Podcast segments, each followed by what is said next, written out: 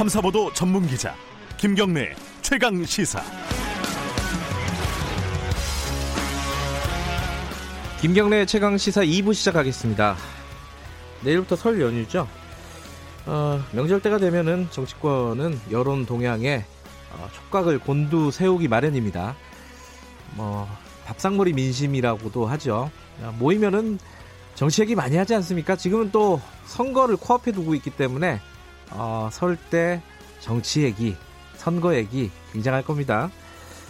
어, 그거를 준비하시는데 도움을 드리기 위해서 저희들이 어, 최근에 여론조사 동향 몇 가지 좀 정리해 보겠습니다.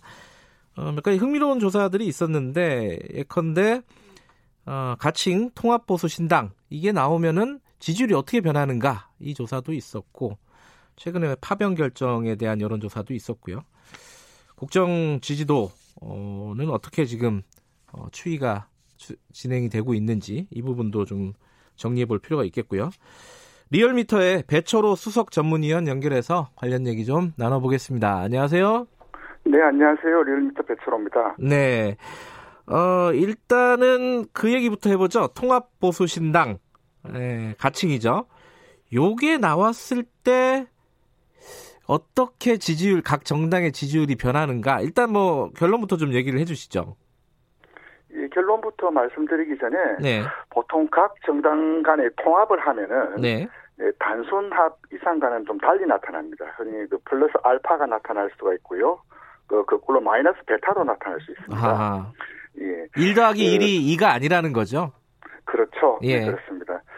그래서 지난 저희들이 21, 21일 1 오마이뉴스 의뢰로 전국 유권자 1000명을 대상으로 해서 예. 현재의 자유한국당과 새로운 보수당이 합친 가칭 통합보수신당이 출연했을 경우의 어, 정당 지지를 물어보았습니다. 예. 자세한 내용은 그 중앙선관위 여론조사 심의회나 리얼미터 홈페이지를 보면 상세 결과를 알 수 있는데요. 예. 어, 같은 조사에서 그 한국당은 20, 32.1%, 예. 새로운 보수당은 3.8%를 각각 보였습니다. 네. 단순 합으로 보면 35.9%죠. 예. 근데 가칭 통합 신 보수 신당을 지, 지지도를 물었을 때는 25.1%를 보여서 단순합보다는 10.8% 포인트 빠지는 것으로 이렇게 나타났습니다. 그러니까 10% 포인트 넘게 빠진다 합치면은 네네 그렇죠. 일단 단순 계산을 하면요. 그렇죠. 어, 그럼 그 10% 넘는 건 다 어디로 갔습니까? 어, 어디 같은 향배는 좀 더 지켜봐야 될 문제인데 예. 여기서 왜 이렇게 단순 합보다도 어, 10% 정도 상당히 그 큰 수준인데요. 예. 왜 빠지고 어디서 빠졌을까? 아하, 그리고 예, 어디- 예. 또 어디로 갔는가? 이 세 가지가 앞으로 좀 주요하게 좀 여론조사에서 뭐 봐야 될 포인트 같습니다. 네.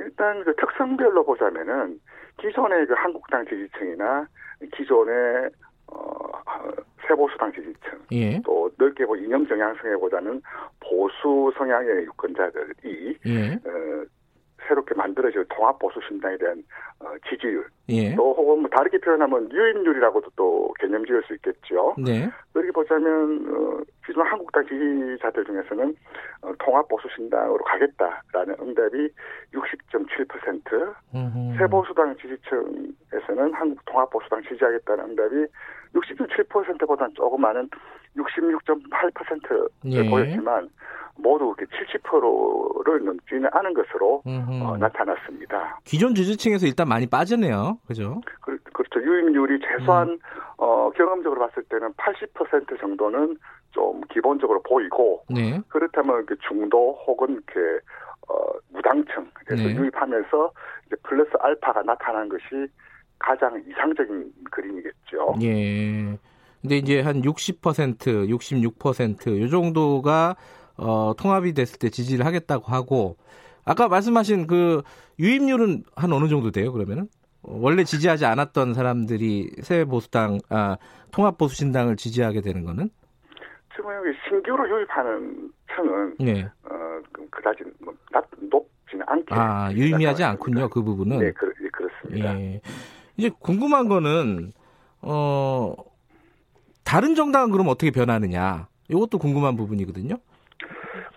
뭐 다른 정당의 변화도 있지만 네. 사실 이것이 뭐 정감이 있다, 어디서 높아졌다, 낮아졌다, 어디로 흘러갔다라고 말하기는 네. 이 통계적 유의도를 네. 보이지 않기 때문에 예. 어디서 얼마다라고 말하기는 사실 좀 조심스럽습니다. 중요한 그래요? 것은 음. 뭐 출렁거림은 좀 보이더라. 음. 그 점은 좀 보이고요. 그것이 이제 어 현재 바른 미래당이라든지 네. 뭐 정의당 예. 등 어, 또 혹은 우리 공화당. 예. 그럼 이제 우리 공화당이 이제 만약 그렇게 된다면 이탈청이 뭐 가장 먼저 우리 공화당을 좀 보고 우리 네. 공화당도 거기서 좀 떨어지는 좀 음, 청을 좀 유입할 것으로 나름 내심 좀 기대를 하고 있는 음. 그런 어, 점은 좀 앞으로 좀 보, 유의, 유의 있게 좀 봐야 될 장면이 아닌가 좀 그렇게 생각합니다. 예, 예컨대 이번 조사에서 말씀하신 우리 공화당 같은 경우는 원래 그 통합보수신당이 나오기 전에는 1.1%였는데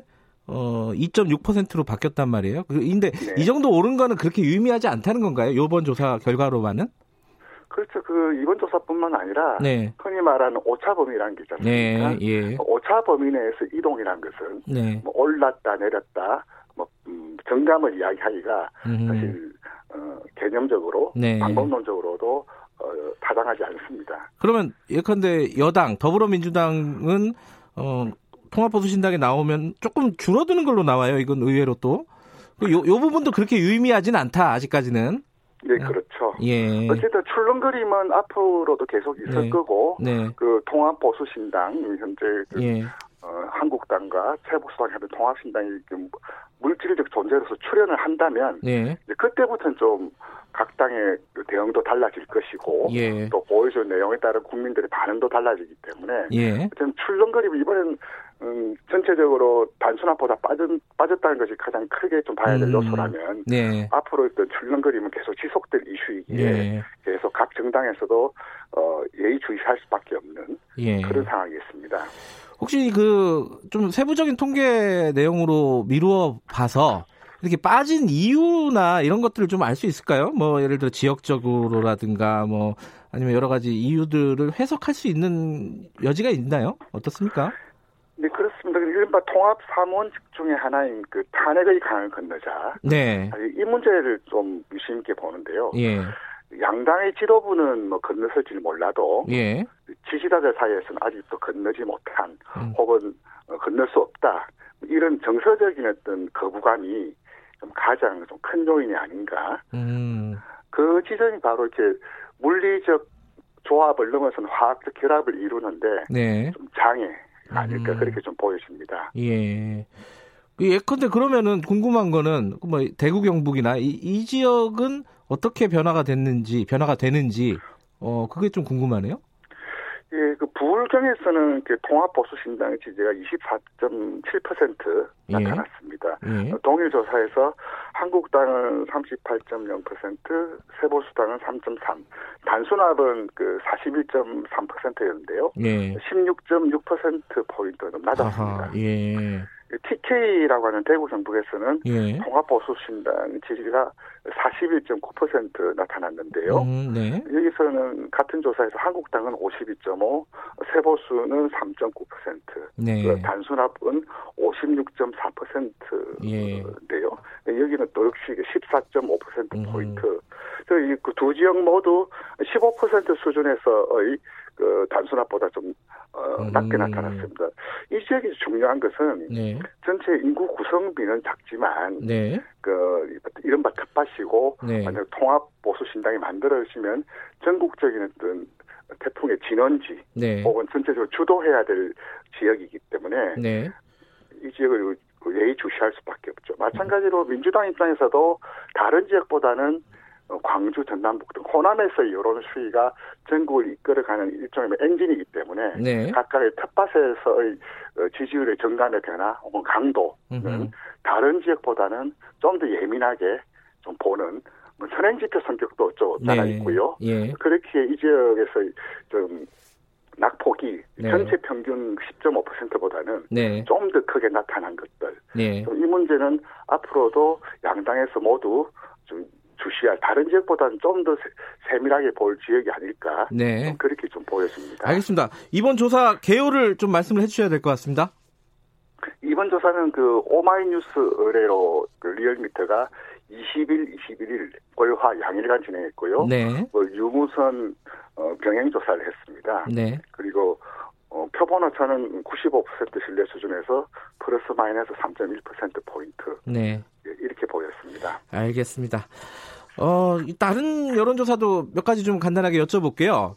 지금 이제 현안 중에 하나가 청해부대 파병이잖아요. 네, 그렇죠. 요 여론조사가 어제 결과가 발표가 됐죠. 이거 이것 좀 정리를 좀 해보죠. 네, 그저께 이제 정부에서 어, 현재 아덴만에 있는 청해 부대를 네. 호르무즈 해협으로 파견을 하는데 어, 한시적, 어, 제한적, 독자적이라는 그런 옵션을 가지고 어, 파견을 했습니다. 네. 이와 관련해서 저희들이 어저께 TBS 의뢰로 어, 여론조사를 했었는데요. 어, 파견 결정에 대한 잘한 결정이라는 것이 51.9%, 네. 잘 못한 결정이라는 것이 33.1%, 음흠. 각 그렇게 나타났습니다. 아하, 그러니까 잘한 결정이라는 게 오차 범위를 넘어서 높게 나타난 거네요. 어. 근데 이것을 좀 한번 봐야 될 것이 예. 지난번 저희들 13일 그 YTN 의뢰로 저희들이 어, 여론조사를 진행한 예. 것을 보자면은 그때는 옵션을 어떻게 줬냐면은 어, 미국이 만약 호르무즈 해협에 파병을 요청을 한다면 예. 한다면 우리는 어떻게 어떻게 가는 것이 좋겠느냐라고 물었을 때 네. 파병 찬성이 40.3, 파병 반대는 48.4 예. 이렇게 나타났거든요. 예. 근데 이제 파병 이슈는 어, 향후 계속적으로 이 역시 올해 좀 장기적으로 갈 이슈기 때문에 네. 여러 가지 옵션들 이럴 때 미국의 공식 요청 지금처럼 우리가 뭐 청해 부대를 독자적 제한적 한시적으로 한다면 네. 여러 가지 옵션에 대해서 그때그때 달라지기 때문에 음. 그 지난번 여서는 파병 찬반은 놓고 보자면 48%로 네. 어, 높게 나타났지만 이번에 우리가 독자적 제한적으로 한다고 했을 때는 51%로 잘했다라고 나타난 것들처럼 음. 좀 이건 역시도 계속 좀 복합적으로 장기적으로 네. 갈 이슈기 때문에 단순히 파병 찬반뿐만 보냐, 보는 것이 아니라 어떤 옵션, 어떤 조건에서 예. 반반이 갈릴까 이 시점을 좀 봐야 될 것이 아닌가 라고 생각합니다. 그러니까 결정을 하기 전에는 파병 반대 여론이 조금 높았는데 실제로 그렇죠. 결정을 하고 나서는 국민 국민들이 아, 어쩔 수 없는 거 아니냐 이렇게 생각했을 여지도 좀 있는 것 같아요. 굳이 해석을 하자면. 그- 그렇지 파병을 하는 것은 결국에 노무현 정부 때도 미국의 네. 파병 요청을 그 쉽게 응할 수도 없지만 또 어, 거절하기도 어려운 네. 또 이란과의 관계도 저희들 어, 우리나라 입장에서는 좀 굉장히 민감하게 볼 수밖에 없거든요. 네. 이럴 때면 어, 중동 건설부를 처음 시작한 곳이 이란이었고 네. 어, 남미나 중국과 달리 한류열 중동의 한류열 부시는지도 이란이기에 네. 이란하고의 관계도 같이 고려할 수밖에 없는 예. 그런 특성이 있는데 이번에는 그 독자적, 네. 제한적, 한시적 이런 데서는 결국 파병을 어, 그런 음. 파병이라면 어 뭐, 참, 나름대로 잘하지 않았느냐라는 의견이 51.9% 속에 좀 녹아 네. 있는 것이 아닐까 그렇게 보여집니다. 알겠습니다. 지금 어, 파병 관련된 조사 두 개를 말씀하셨습니다. 두 개 다 개요를 좀 말씀해 주셔야 될 것 같아요. 아, 그 13일, 1월 예. 13일 YTN 의뢰로 발표한 것은 예. 유무선 혼용으로 예. 어, 어, 조사를 했고요. 예. 이, 오차, 어, 이 조사는 어, 오차 범위가 플러스 마이너스 4.4% 포인트. 네. 예, 그렇게 나타났고 이번 방금 말씀드렸던 음, 청해부대와 관련된 것은 네. 어제 TBS 의뢰로 저희들이 조사를 하였고요. 네. 어, 유무선 혼용으로 어, 조사를 했고 이 조사는 오차 범위가 플러스 마이너스 4.4% 포인트로 네. 어, 진행하였습니다. 예. 이 최종 응답자가 501명이에요. 이게 하루 만에 좀 급하게 네. 조사를 한 거라서 응답자가 그렇게 많지는 않은 거죠. 천명을 하기에는 좀 물리적 제한이 있고 그렇죠. 예. 때는 어, 시간 어, 시간 내에 좀 데이터를 수집할 때는 예. 500명으로 조사를 하는 예. 알겠습니다. 그, 또 오늘 새로 나온, 어, 저 국정 지지도 조사가 있습니다. 그 리얼미터에서 그 정기적으로 하는. 여기서는, 어, 이게 구체적인 수치를 얘기를 하면 또 그걸 읽어야 되니까 조금, 어, 그 부정의, 어, 비율이 낮아졌습니다. 이건 어떤 네네. 특별한 이유가 있을, 거- 있다고 보십니까? 해석을 한다면 어떻습니까? 그 전주에 비해서 좀 음, 특징을 좀 보이자면 네. 그 지난주 월요일 금요일에서 예. 진행했던 조사에서는 그 부정평가가 50%를 넘어서면서 네. 그 오차 범위 밖으로 나왔었죠. 이런 예. 경우는 좀 부정이 뚜렷하게 긍정보다 높다라고 네. 진단할 수 있고 해석할 수 있는데 저희들이 이번 주 월요일에서 수요일 네. 1,500, 전국 1,500명을 대상으로 실시한 조사에서는 네. 긍정 47, 부정 49.9로 오차 범위 내로 좀 좁혀졌던 음. 음, 그런 음, 특징을 좀 보였습니다. 예. 그 이유를 좀 해석할 수 있나요?